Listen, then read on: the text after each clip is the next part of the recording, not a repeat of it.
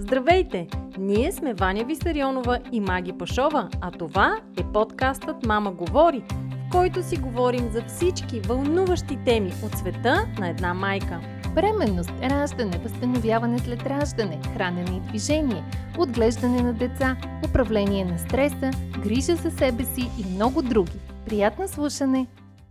Здравейте! Благодаря ви, че слушате нашия подкаст Мама говори. Днес аз, Ваня Висарионова, ще бъда вашият водещ и съм на гости на Сузана Степанова и Вяра Кънева, с които ще ви запозная след малко. Напоследък много майки ни питат как да се справят с ревността между децата, особено когато проявяват агресия едно срещу друго. Сигурна съм, че има начини да се справим с тази ревност и ще потърсим отговорите на въпроса за това как да се справим с ревността и може би ще научим и някои техники за това как да се справим с тази ревност между децата. Сузана Степанова и Вяра Кънева, аз ще ги наричам Сузи и Вяра, са психолози и психотерапевти с индивидуална и групова практика с деца и възрастни. Лектори са на множество семинари за личностно развитие и себеизследване, както и на конференции за ранно детско развитие. Автори и водещи на проекта за подкрепа на родители и света на мама, ръководители и терапевти в Психологически център за деца и възрастни съкровения – където можете и да ги намерите, ако имате нужда от тяхната подкрепа или съвет.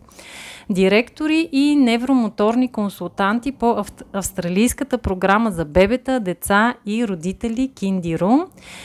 Съответно имат два центъра. Единия е в Бъкстон, другия е в Овче купел, където може да ги намерите и да посетите някои от класовете а, за бебета, деца и родители Киндиру. Вяра е ръководител на изследователската част на проекта да отключим потенциала за учене, както и на изследователския проект за оценка на ефективността на програмата Киндиру заедно с столична община. Сузана е майка на две прекрасни деца, а Вяра на едно чудно момченце. Здравейте, момичета! Здравей, здравей, Ваня, много ни е приятно. Здравей! А, Сузи, а, първо ти се представи, за да чуят а, слушателите твой глас и да знаят, че това е гласа на Сузи. След това ще дадем и думата на Вяра, за да ви разпознават. А, Сузи, ти имаш а, две деца. Да, така е. А, здравейте на всички слушатели. Аз а, се казвам Сузана, имам две деца. Синът ми е вече на почти 9 години, той се казва Андрей, дъщеря ми е Дария, тя е на почти 7. Те имат а, такава разлика, която е много в темата ни днес. Да. А, Две години. Имаха такива прояви на, на различни а, на, на ревност един към друг, но може би тук да кажа малко за себе си или нещо друго. Да, за да. себе си. Ми, ние с Вяра работим заедно и това е всъщност най-ценната благословие за мен. Ти ни представи, не че там с какво се занимавам, опитваме се да подкрепим семействата, родителите, децата и вярваме в тази идея, преследваме си я, подкрепяме и сме себе си. Това бих казала. Супер. Здравейте от мен на всички. Аз съм Вяра. А, както Сузи ви каза и в представянето чухте, моят син е на 5. Аз все още нямам второ детенце, но той истински иска и може би бих била полезна с моя личен опит, освен с професионалния на хората, по които се решават да предприемат тази крачка, как да подходят преди въобще зачеването. А, Сузи ви каза, че ние работим заедно. Ние сме заедно от 13 години, през 2006 година се запознахме в, в Нов Български университет, където и завършихме психология mm-hmm. и от тогава пътищата ни не са се разделяли и наистина за нас е много, много ценно връзката, която имаме да, помежду си и вярваме, че през нея помагаме, вдъхновяваме и децата, и родителите mm-hmm. в, това, в техните трудности и всичко, което те имат нужда да. като въпроси. А покрай децата ли се насочихте към а, работа с деца и семейства? Покрай вашите собствени деца? А нашите собствени деца се появиха малко по-късно. То някак си го усетихме като призвание. Още от студентските си години и стажовете и специализацията по време на бакалавърската ни степен бяха насочени към психология на развитието. Mm-hmm. Просто много рано усетихме това. Да, ми аз мисля, че няма какво да добавя тук. Тя Вяра имаше една много такава мисъл, казваше към децата трябва да инвестираме енергията си, да знаеш, аз го знам, просто го усещам, там трябва да инвестираме енергията си и да. така. Просто последвахме детското в нас през професионалното. Да. Добре, а, малко да разкажем като личен опит, Сузи, твой, между твоите деца, а, две години има разликата. Да. А, проявяват ли ревност? Да ни разкажеш някоя интересна случка и как ти си се справила с тази проява?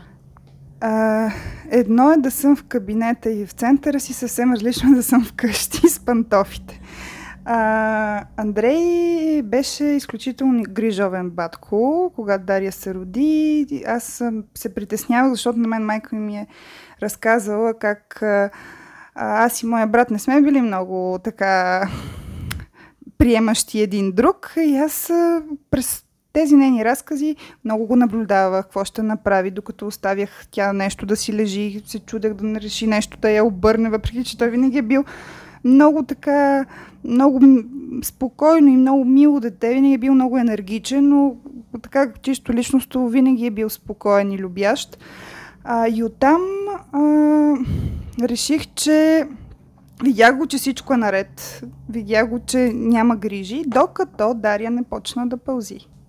След като почна да пълзи, тя започна да му взима играчките. И вече от усмихнатия батко, който посреща сутринта бебето и носи шишето с а, чайчето, изведнъж той започна да усеща, че някой тук му е намесен много сериозно в вниманието не само на родителите на мен и на мъжа ми, а и в неговото лично пространство. Да. И тук се започнаха споровете. Както и да е, аз а, ясно им бях казала, че те имат право да си да, да са внимателни към играчките и към нещата, които един я иска, други иска. Така по, потушавахме а, тия, тия разправи. Но в един момент Андрей ми каза ми... А, много и си ядосвам на Дария. Въобще не е хубаво да си имаш сестричка, защото аз бях подготвила още преди това почвата. Да. Обяснявах му, че той е най-добрият батко на света, че той ще бъде най-най-добрият батко, че бебето много го обича. А, купувахме, купувах подаръци още когато той ми, тя ми беше в коремчето и казвах, той е подарък ти от бебето. То ми е ритна и ми даде знак и аз да. избрах точно тая пожарна. Или точно това хеликоптерче. Да. И той ги подреждаше, чакаше с нетърпение и така. И а, той изведнъж ми каза, въобще не е толкова хубаво да си има сестричка. Даже е много гадно. Толкова съм се ядосал на Дария. Искам да изхвърлим на буклука. Ма наистина ли го каза? Да, наистина го каза. Защото съм чувала и с други деца. Да, да, децата казват, правят много крайни изказвания. Въобще да, да. В... да го върнем. да го върнем, да, да, да. през терасата. Да. А, всякакви неща се чуват, mm-hmm. да. Не може ли на някой да го подарим? Да, Има много. Да. да го оставим при баба и при дядо, то да си mm-hmm. живее там, те да си го гледат. А, по различни начини децата mm-hmm. искат да да се отърват. Това е от по-малкото си братче или сестриче. Да. А, принципно тук децата, тук е много важно да направим скоба от моя разказ. Децата по природа, те са много насочени към себе си. Те смятат, че са наистина центъра и че това, което те виждат и това, което те усещат, са състояния, които всички ние околните носим и имаме. Mm-hmm. А, и в този ред на мисли те а, нямат и емоционална регулация, не могат да урегулират нещата, които усещат и те реагират в крайности. Заради това, че те са малки, те реагират в крайности. Тук голямата роля на голямата роля на родител. Така. А, ние трябва да се намесим и да ги, а, да ги учим да говорят за нещата, които изпитват. Тук по темата за емоционалната регулация. Ние трябва да ги научим, че има различни чувства, защото децата ги усещат, но те не знаят какво, какво да правят. Знаете, първично реагират понякога, може, усещат, че са се ядосали, напрегнали, обидени, удрят. Да. Усещат, че не са доволни, че братчето или сестричето нещо им е взело или нещо им е навлязло в, в личното пространство, пак реагират негативно. И тук е много важно ние да научим децата да могат да припознават това, което усещат. Какви са тия чувства и как се наричат. Когато те знаят как се наричат тези чувства, които изпитват, mm-hmm. те могат да говорят за, та, за тях и оттам тази енергия, която се трупа, да се вентилира, да се преработва, да се освобождават от това нещо и трябва да знаят правилото, да. както казваше един наш професор в университета, моля ви, кажете на родителите, че има задължителни неща.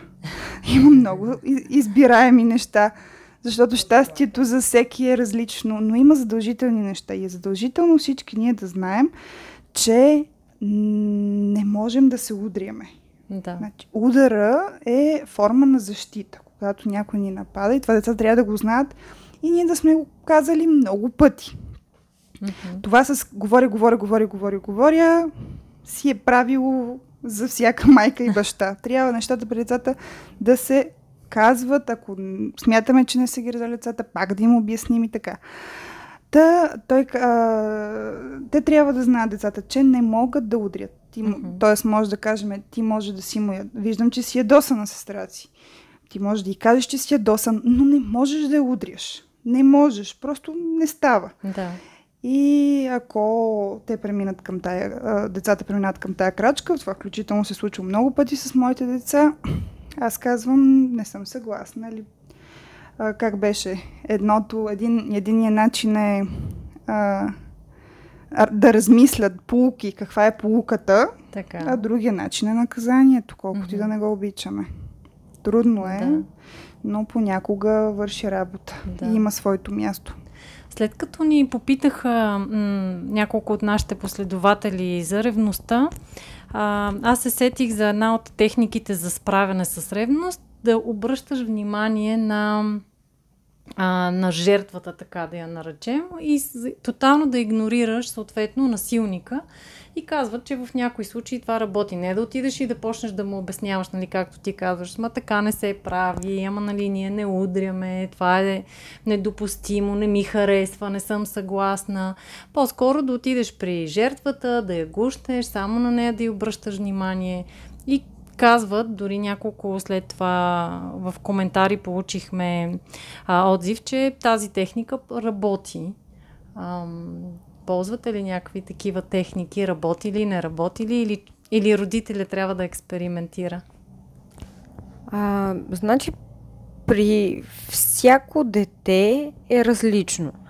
Аз лично съветвам моите родителите, които идват в кабинета, давам някакви насоки, давам препоръки, давам идеи, но много често, винаги, не много често, винаги им казвам, че те най-добре познават своите деца, защото всяко дете, бидейки дете, то е уникално и, и различно от мен, от родителя си и от всяко едно останало дете.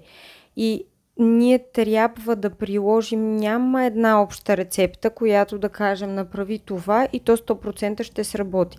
Та има някои неща, да. които при, деца, при ни деца работят, но при други не. Те, говорим за агресори и за жертви. Аз не бих нарекла ревността точно по този начин, защото тя се създава тогава, когато на по-голямото дете бъде отнето вниманието на родителите. Появата да. на втория сиблин, както ние го наричаме, появата на mm-hmm. второто дете, а, в семейството генерално променя цялата, а, цялата ситуация в къщата. Така както когато се е появило първото, отношенията на родителите стават много по-различни и те те се променят. Mm-hmm. Реално отговорността към третия член на семейството води след себе си една различна комуникация, един различен, ако щете, дневен режим. Да. Една различна комуникация. Тя в началото доста често е отнесена основно към детето и към случващото се с него и потребностите и връзката на родителите като двойка минава да е един по-заден план. По същия начин, когато се появи второто дете, когато вече стана четирима човека, да. също става една промяна в средата, която промяна е за всички и всички реагират. Нали, много често, аз сега ще направя един по, по-далечен паралел, когато mm-hmm. се появи първото дете, така. бащата започва да ревнува. Защото той много често е пренебрегнатия да. заради изтощението на майката, заради нощните ставания, нали, заради това, че майката прекарва основно време с детето, говоря за първите месеци, той по-скоро е на работа, нали. Това е ежедневието в България и не само в България, нали, това е нормалният mm-hmm. ритъм. И в един момент и таткото започва да ревнува. Да. По същия начин ревността е нещо много естествено. Нали? Това е липсата на внимание, че вниманието на един човек, от който сме го получавали до този момент, намалява. Или не се случва тогава, когато ние имаме потребност. И дали сме партньори или деца, това mm-hmm. се изразява. А, затова не бих а, м, определила децата, в, когато има ревност между тях от сиблигов, сим, да от конфликт, а, не бих го определила като, че един е агресор, а другия жертва. Така. А, когато се стигне до конфликт, а, преди години в нашето обучение м- на един от стажовете ни, а, един от преподавателите каза, когато в група се стигне до конфликт, отивате при децата и задължително ги карате двамата да се извинят един на друг. Така. И ние бяхме абсолютно стъписани първоначално и му казахме защо. И той ни даде един прост пример, докато говореше на мен, настъпи момичето, което седеше до мен. Аз не можах да го видя, защото през това време той комуникираше с мен и тя, му, тя реагира по някакъв начин и си дръпна крака и го бутна. И той ми каза, ти видя ли сега какво стана? И аз казах, ми тя те бутна. Да, да, ама видя ли, че преди това аз я настъпих. Mm-hmm. Нали? Много често, когато имаме някакъв израз, ние не знаем дали той не е бил провокиран и с какво е бил провокиран. Да. Затова лично аз не съветвам родителите да взимат страна на жертвата, mm-hmm. защото има вероятност преди това, може да, да не е било непосредствено преди това, може да е било преди един час или предходния ден, когато жертвата, в кавички, да. е провокирала агресора, Ясно. в кавички, и той сега просто си го връща нали, буквално казано. Затова, когато има един конфликт такъв, той не винаги е провокиран от агресията, от ревността, а да. по-скоро някакви други такива неразбирания за играчки в момента. Много често по-малките деца а, за това, че батко или кака им си играе с нещо, на тях това им привлича интересите, про- просто искат да го вземат, защото е много-много интересно. Да. И нямат знанието, нали, че това не е правилният подход и не можеш просто да отидеш да го вземеш, а по-малкото дете, така както обясни Сузи, нали, някъде около 4 годишна възраст започва да разбира, че светът, така както го виждаме ние, нуждите, които имаме ние, не са нужди на всички около нас, на мама, на тати, на баба, на дядо, а са само наши. Това е така нареченото аоцентрично и ехоцентрично виждане на света. И това е зрялост на мозъка. Нали? Тук да. няма нищо общо дори с психология, като такава говорим за преживяване на емоции. Според психоаналитиците, децата до около две години смятат, че майката е абсолютно в едно тяло с детето. Тоест, каквото се случва на мен, това се случва и на мама. Да. Нали, буквално с тази идея живеят. И през тази гледна точка децата наистина, бидейки по-малки, те нямат знанието, че това е нещо лошо, което правят или нещо добро, което правят. Mm-hmm. И, е, и за това е нашата роля ние да назоваваме и да поставяме границите и правилата в къщата и не само и в обществото като родители. И да кажем на детето ми всъщност в момента батко ти или кака ти си играе с тази играчка, помоли го да ти я даде. Нали, това не е правилният начин по който да я вземеш. Mm-hmm. Или той се ядоса заради начина по който го направи. Ако го попиташ може ли, или искаш да споделите играта с тази играчка с него, това доста ще улесни комуникацията. Но това, пак казваме, по-скоро конфликт не е свързано с ревността. Ревността да. се получава заради а, по-ограниченото внимание, което първото дете от семейството започва да получава от родителите си след появата. Просто потребността от внимание. Mm-hmm. Да. Добре, и все пак а, някакви техники да са ви познати за справяне, освен нали тази, примерно при някои а, деца и семейства се вижда, че това работи. Да кажем, майката е видяла какво се е случило, реагира по този начин и случая е разрешен и има резултат. Как, не, за някакъв друга техника или Стратегия? Стратегия, да. За справяне. Ами, по принцип, а, както Сузи ви разказва от нейния случай, е много важно детето да бъде въвлечено още от самото раждане, а, а, от самата бременност, извинете, за да, и да има знанието, че ще се появи нов член на семейството. Да. Защото една бременност, тя вълнува цялото семейство. Тя променя атмосферата и детето тъй или иначе разбира. И ние лично съветваме децата от самото начало, когато и родителите знаят, да могат да кажат на детето, за да може тази емоция наистина да е споделена. Mm-hmm. И всичко, което се случва, нали, около бременността, около все по- по-голямото коремче на мама, усещанията, когато те се появят около 6-7 месец, ритането на бебето, всички тези прекрасни неща някак си да бъдат споделени и с детето. Да. А, след което, нали, простичка техника може да бъде това играчките и за стаята, нали, новите играчки за детето да бъдат избирани от баткото или каката, съответно. Да.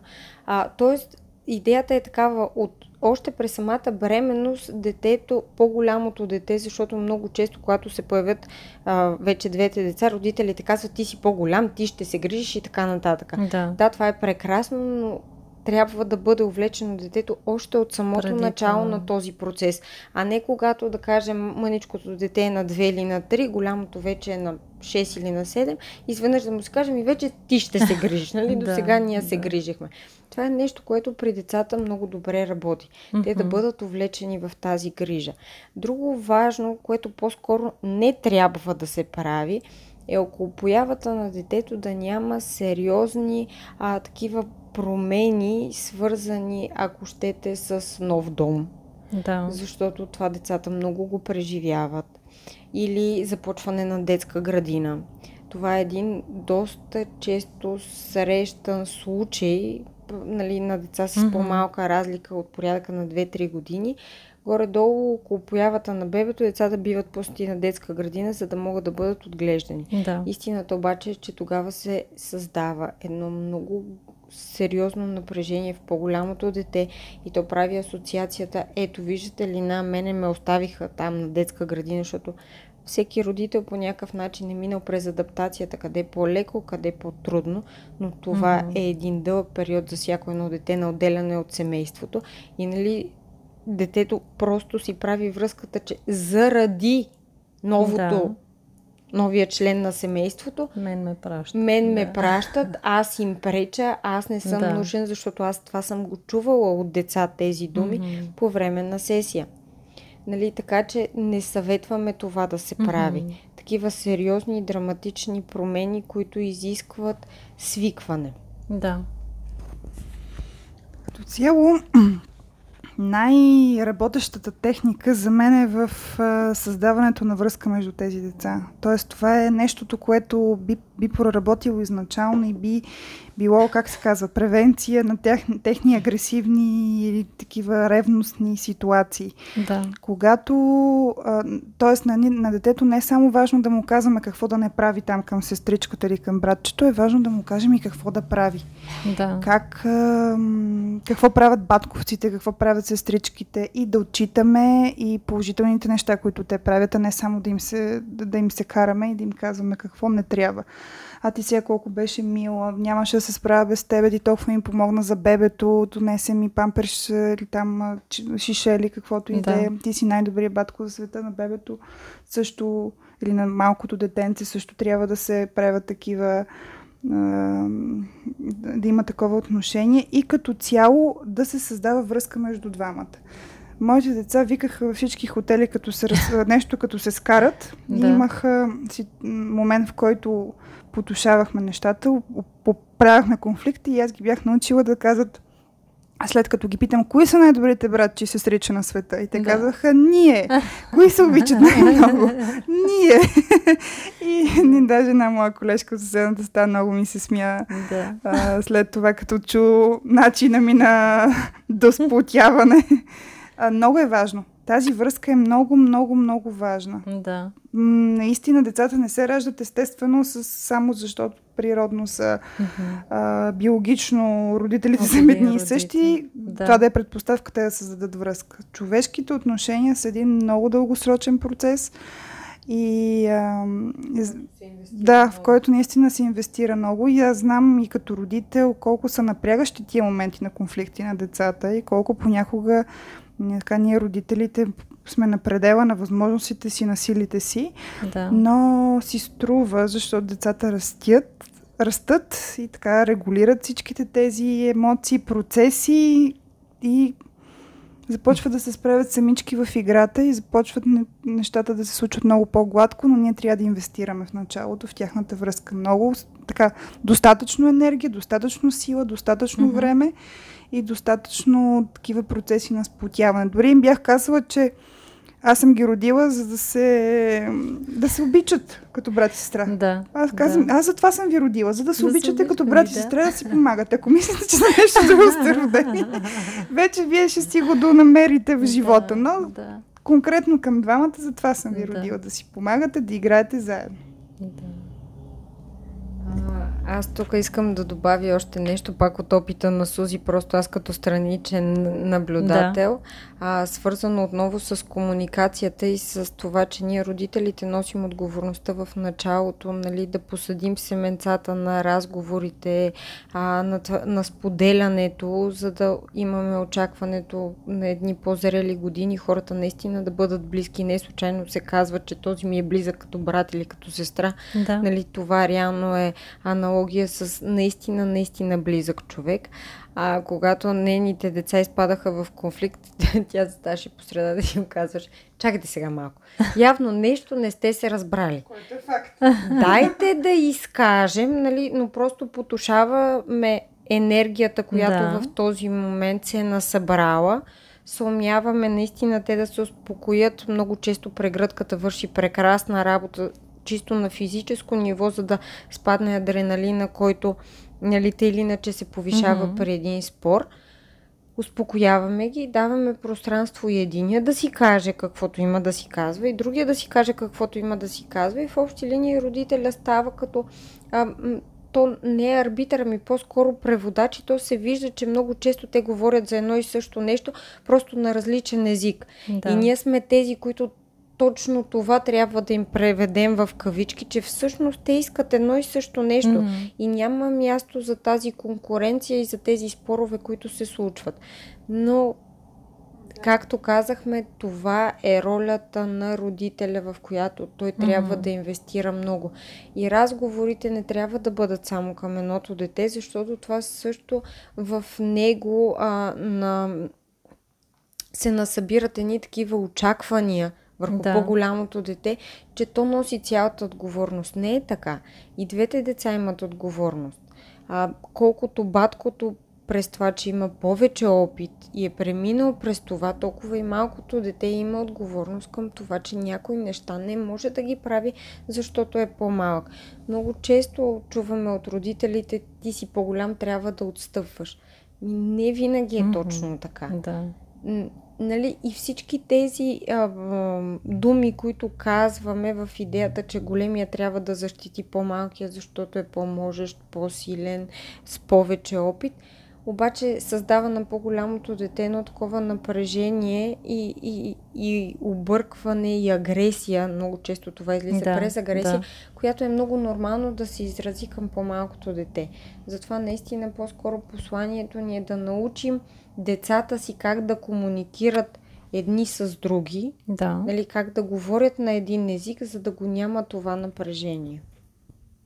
Вяра отвори нещо много важно. Това, че когато се появи второ дете, много често първото, а, към първото има много по-големи очаквания. Когато Да. детето е малко по-голямо, се започва към него да има повече очаквания, които Мгм. обаче, ако са, прек... са прекалено много, ако много-много тежат на дет- детето, това може да е почва за проява именно на, на, така, на агресия, на недоволство, на, на каквото и да е, на някакви чувства, които да създават чести такива конфликти. Затова а, е много добър, важно да си дадем сметка, че първо, когато се ражда първото дете, той има цялата ни, а, цялото пространство в дома, в сърцето ни, в семейството и така нататък. И на него, при появата на второто дете, му се отнема Да. именно цялото това пространство. А пък а, кризата при второто дете е, че то пък никога не е имало това, което първото е имало. И то Да, винаги се да. опитва да, а, да навакса, да, да, да Мгм, догони, да разбере нещо, има ли, което тайна, да. то не е преживяло, пък как така батко му или как му са преживели.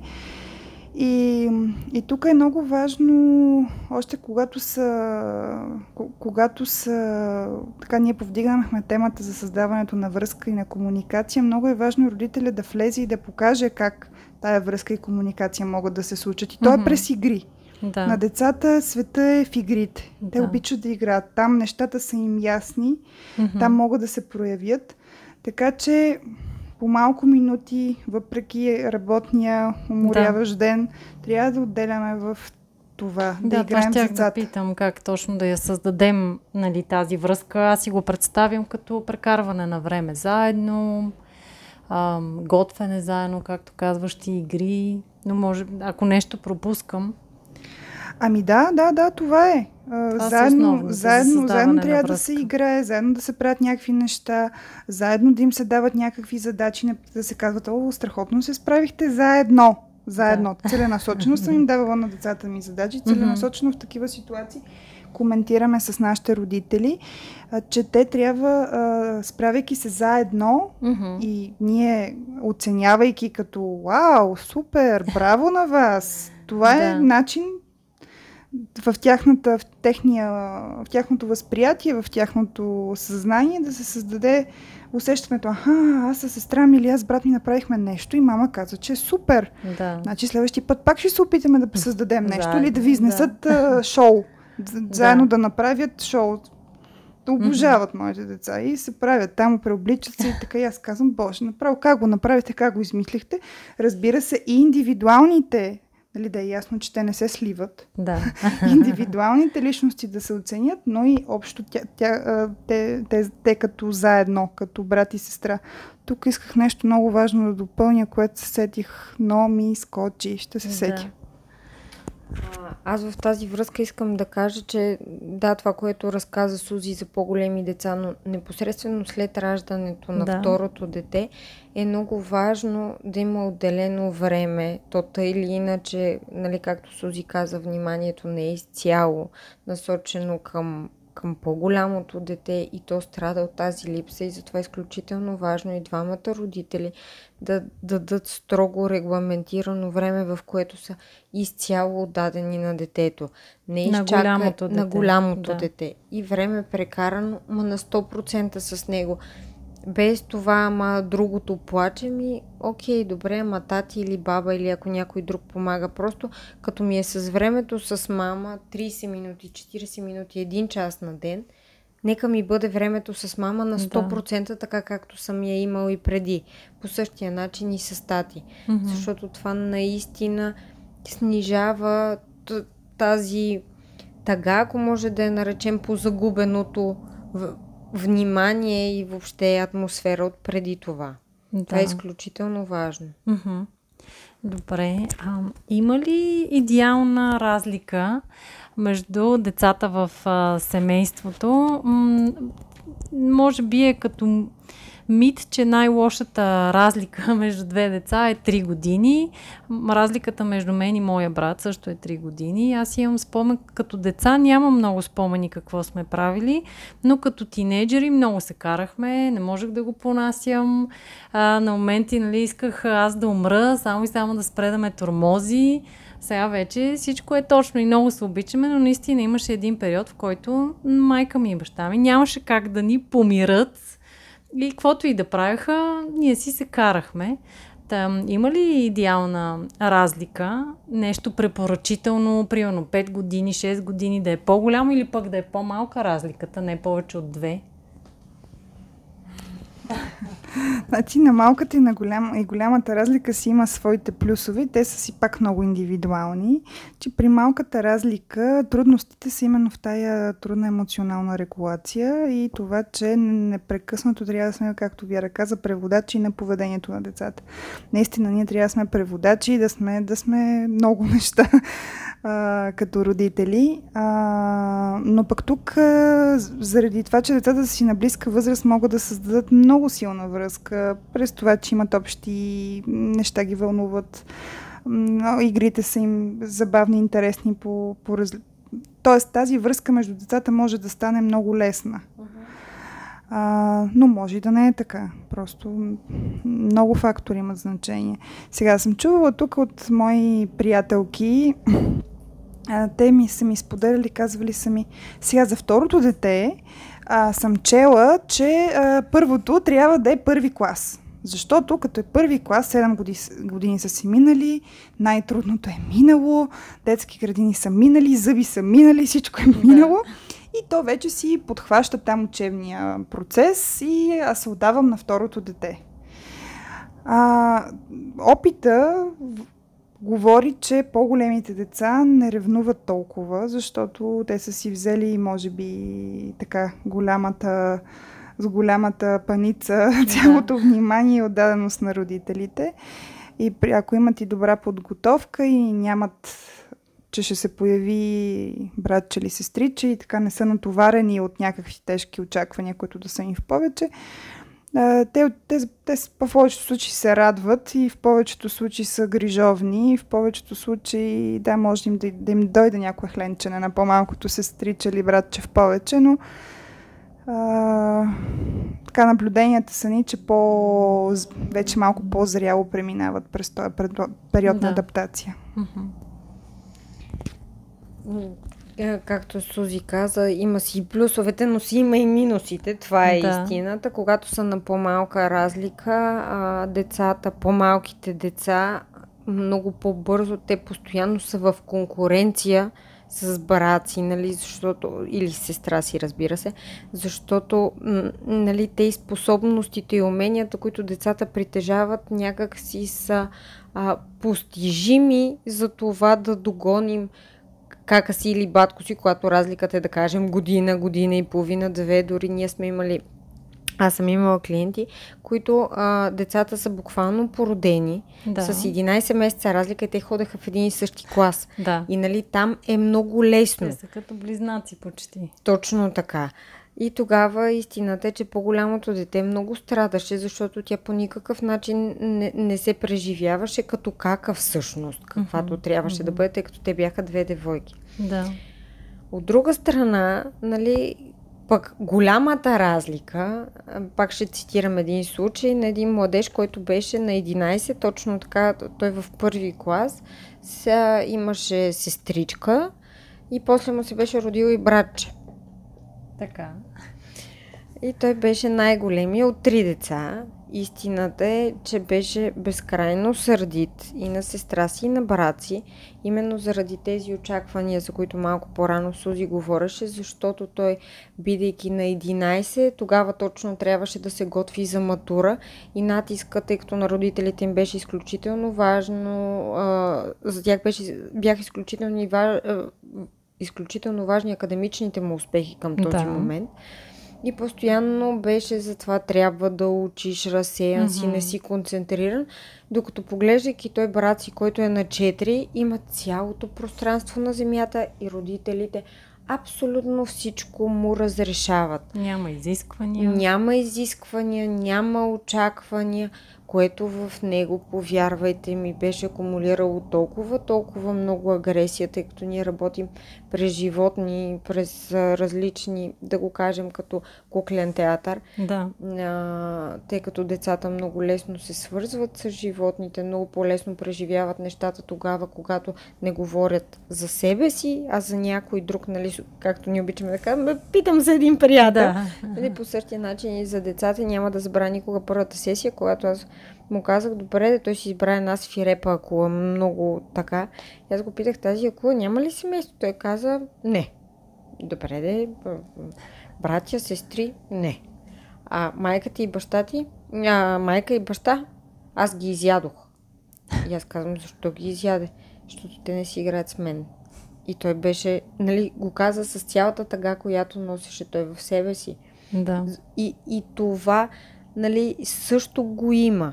Mm-hmm. Така че няма рецепта за това. А, до голяма степен, когато ние говорим за по-добра разлика, ако мога да. така да я нарека, истината е, че и родителите имат отношение в това.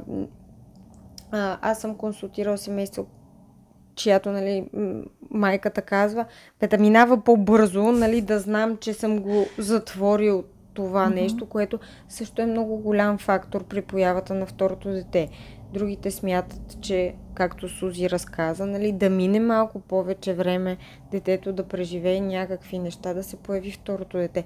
Така че тук е много mm-hmm. индивидуално и спрямо вижданията на родителите, коя е добрата разлика. Аз за себе си мога да кажа, аз за съжаление нямам брат или сестра, но моята фантазия винаги е била много съм искала да имам 3 години по-голям брат от мене. Ма точно 3 години. Точно 3. Защо? И да бъде брат, не сестра. Да. Защото много исках да ме пази. И това наистина е една базисна потребност на децата. А, брат му или сестра му, бидейки по-големи, наистина да му носят спокойствие и сигурност в израстването и да имат някакси човек, на който могат да кажат всичко. Нали? Мама и тати са ясни. Мама и... Да. От мама и тати може да поскриваме някои неща. Докато с по-голяма кака или батко, нали, там с неговите приятели или нейните, съответно е много по-интересно. Да. Много по-яко. Те си говорят за много различни неща. Нали? Mm-hmm. Така че няма да. рецепта. Да. А в тази връзка важно ли е децата от различен пол а, да имат отделни стаи? Нали, напоследък много често го чувам. Правим отделна стая за а, момчетата отделно, нали, момичета отделно или дори да са еднополови, нали, две момчета или всяко дете да си има стая. Ами важно е да си имат отделни важно. стаи, да. Mm-hmm. Важно е да си имат отделни стаи. Могат до някаква възраст, която пак родителя е много важно да съблюдава, да са си заедно, именно за да създадат тая близост помежду си. Okay. А, но след това то просто се усеща кога са попораснали, кога имат нужда малко да се отделят един от друг и, mm-hmm. И да си направят своето пространство, да се чувстват достатъчно спокойни, да си поканят приятелче да спи при тях, достатъчно уверени да си пишат в тайния дневник или каквото там им се прави, или един да си слуша музика, другия да си прави нещо друго, така че а, да, да, на важно някакъв е да етап си... е важно, да, може би. То просто, просто наистина се усеща много, а, много индивидуално и тук е много важно, а, докато Вяра говореше, говореше се присети да допълня че, по повод предният ти въпрос относно идеалната разлика, да. много е важно, ама наистина много.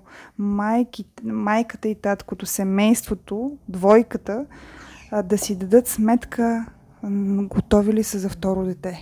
Mm-hmm желаят ли го и, и да последват своите, своя момент. Кога е? Дали след, веднага след като се роди първото, дали да изчакат, да. имат ли нужда да си починат. Имат ли нужда? От какво имам нужда? Мгм. И какво мога да дам? Защото като е се родило първото дете, вече сме наясно това Да, какъв ресурс, какъв ресурс. Най-голямата любов на света, но и огромен ресурс. И тук е много важно майката да се погрижи и за себе си. Именно затова е този проект ни Света на мама. Той е Да. насочен към подкрепата на, на конкретно на майките, към Така. подкрепата по време на майчинството. Защото това също може да е причина за различни прояви между двете деца. Ако родителят е много напрегнат, ако има някакви неразрешени трудни конфликти в партньорските отношения, това може да избива през конфликти между двете деца. И много често това е ам, това е огледалото, децата са огледалото на някакви отношения в, между майката и бащата. Мгм. И тук ние не сме родени научени родители. Да. Ние, това е най, може би най-трудната човешка роля, която е от обгрижване през възпитание, през а, усещане за сигурност, за любов, за да го възпиташ, да му дадеш и какво ли още не. Имаме нужда да си помогнем. И е хубаво да знаем, че имаме варианти да си помогнем и че винаги може да питаме, да се консултираме, да се посъветваме и да си помогнем в нещо трудно, което преживяваме като родител. Мгм.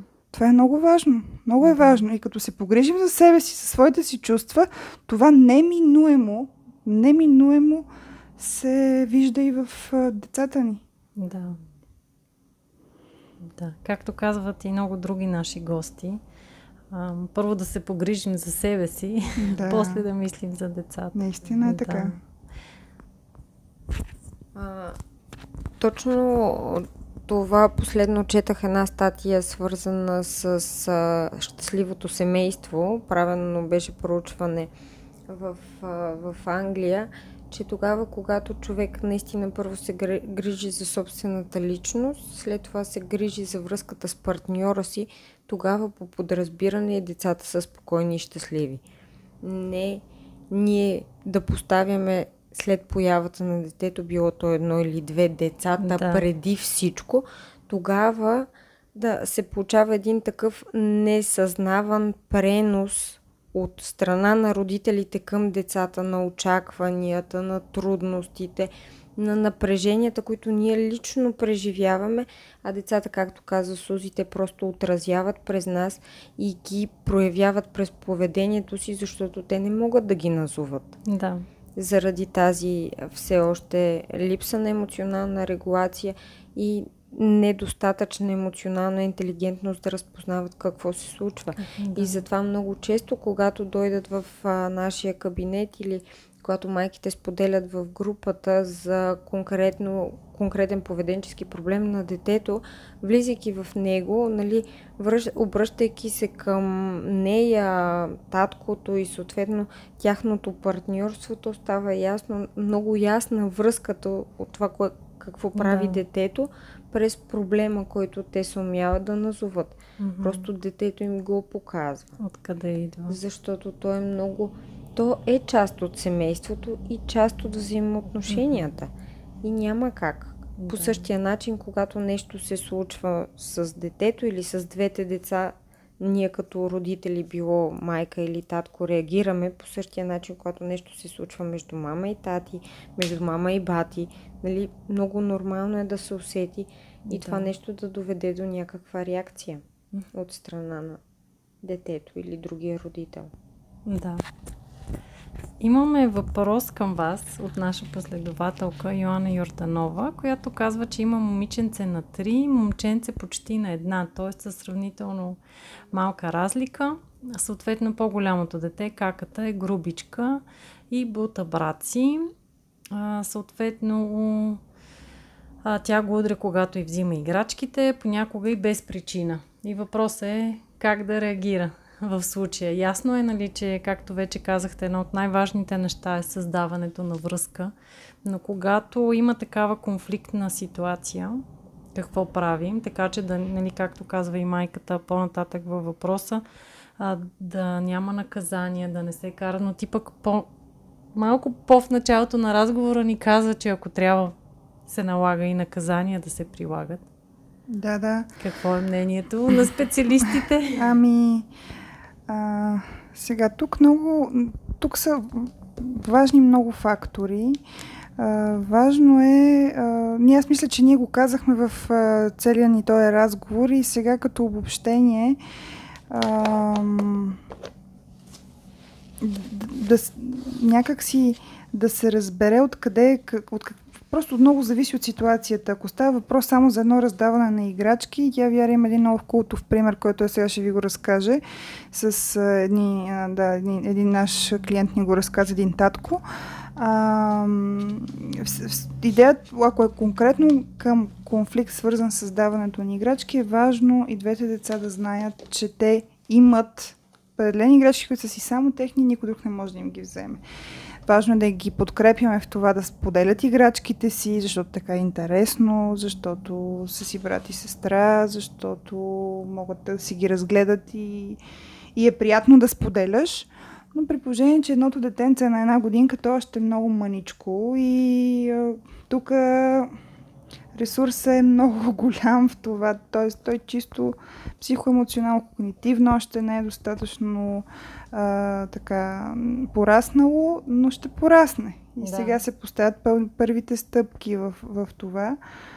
А, доста често децата реагират на силно емоционални състояния на родителите. Тоест, ако мама много се разтревожи, защото аз това лично съм го преживяла като да. вътрешен конфликт и знам, споделяли са ми клиенти, че също са го преживявали, чудиш се кой е верният в определената ситуация и, и някакси вътрешен конфликт аз изпитвам сега от кой да започна, какво точно да кажа и кое точно да потуша. И затова първото, което правя е това, което Вяра а, описа, потушавам енергията. Mm-hmm. Защото ако вляза в усещането си за ядосване, за бесилие, за напрежение, за там нещо съм си ядосала страшно много, това до никъде няма да докара. Да. И използвам страшно много ресурс да потуша тия чувства първо в себе си mm-hmm. и след това да, да се опитам да разгледам ситуацията и да помогна на децата да разрешат въпросния казус спрямо казус. Така че трябва много търпение и се пак се връщаме на последното грижа за себе си. Колкото може, може да е по-малко, но трябва да имам някакво пространство, в което е ти през спорта, да речем.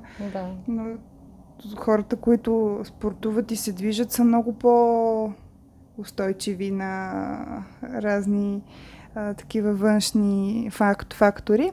И тук Вера може би ще ви разкаже за този случай. Той е много, много да. култов и, има, и е много важен. Да завършим с а, практическа история от а, вашата практика. Той случай е по-скоро отнесен наистина към споделянето на играчки, но ние си даваме сметка, че родителите това виждат. Най-често конфликтите да. на децата са за играчки и това е лампичката, която им светва, че нещо се случва и те нещо трябва да направят. И случая наистина е много цветен.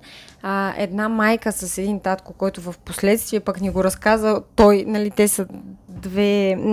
Те не знаеха просто, така. че ние познаваме и двамата. Та, въпросната майка седи в парка тогава с 3 годишната си дъщеря.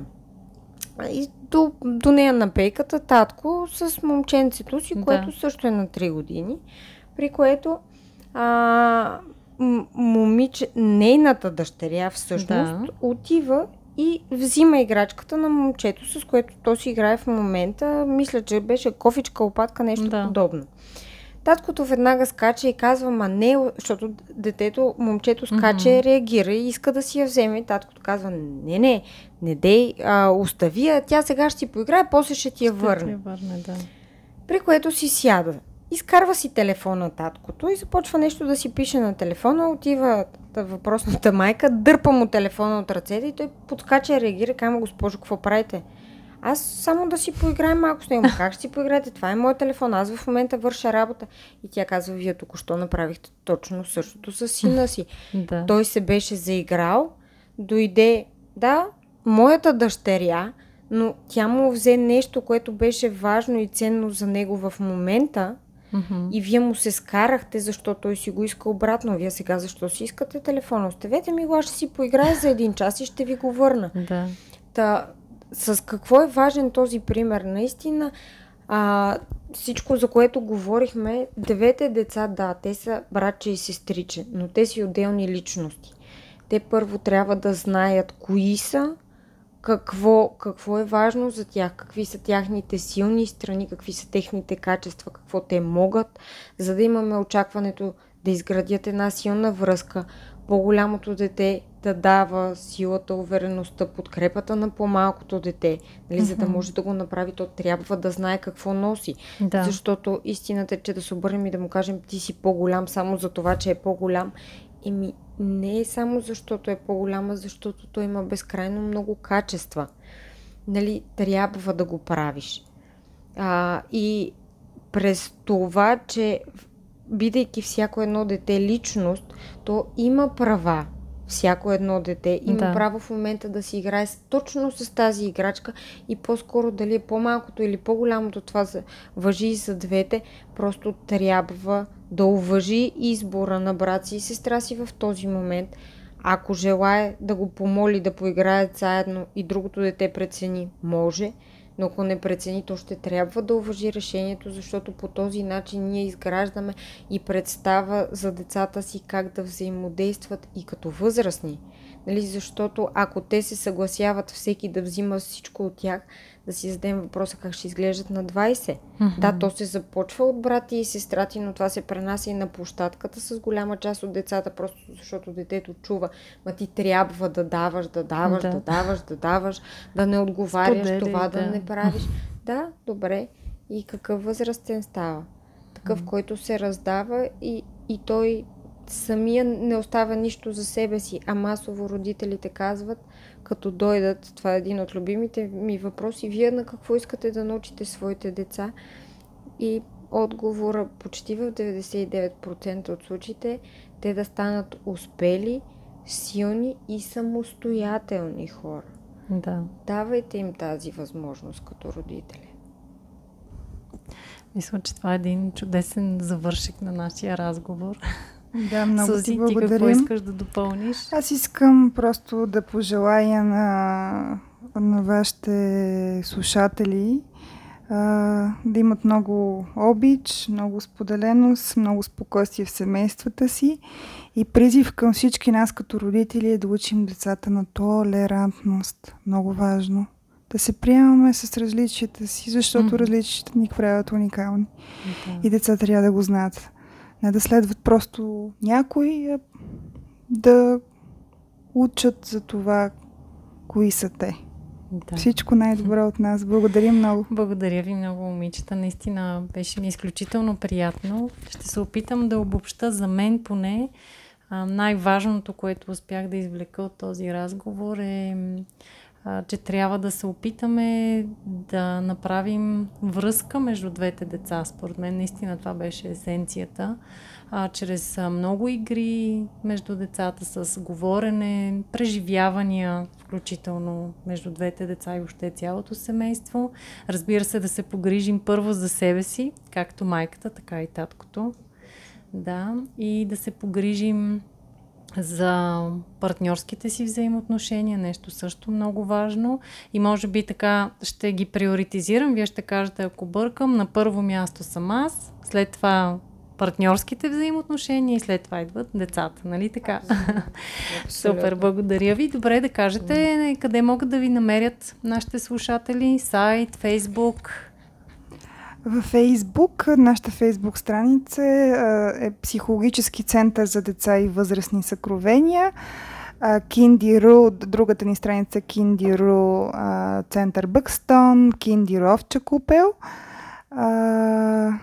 И центърът ни, психологическия център, не е на улица Любляна, 23. Да. Заповядайте.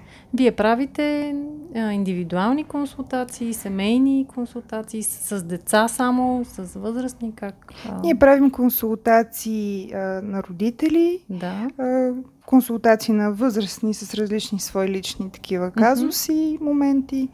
А, след консултацията с родители по повод заявката, за която те са дошли, ние осъществяваме среща с детето.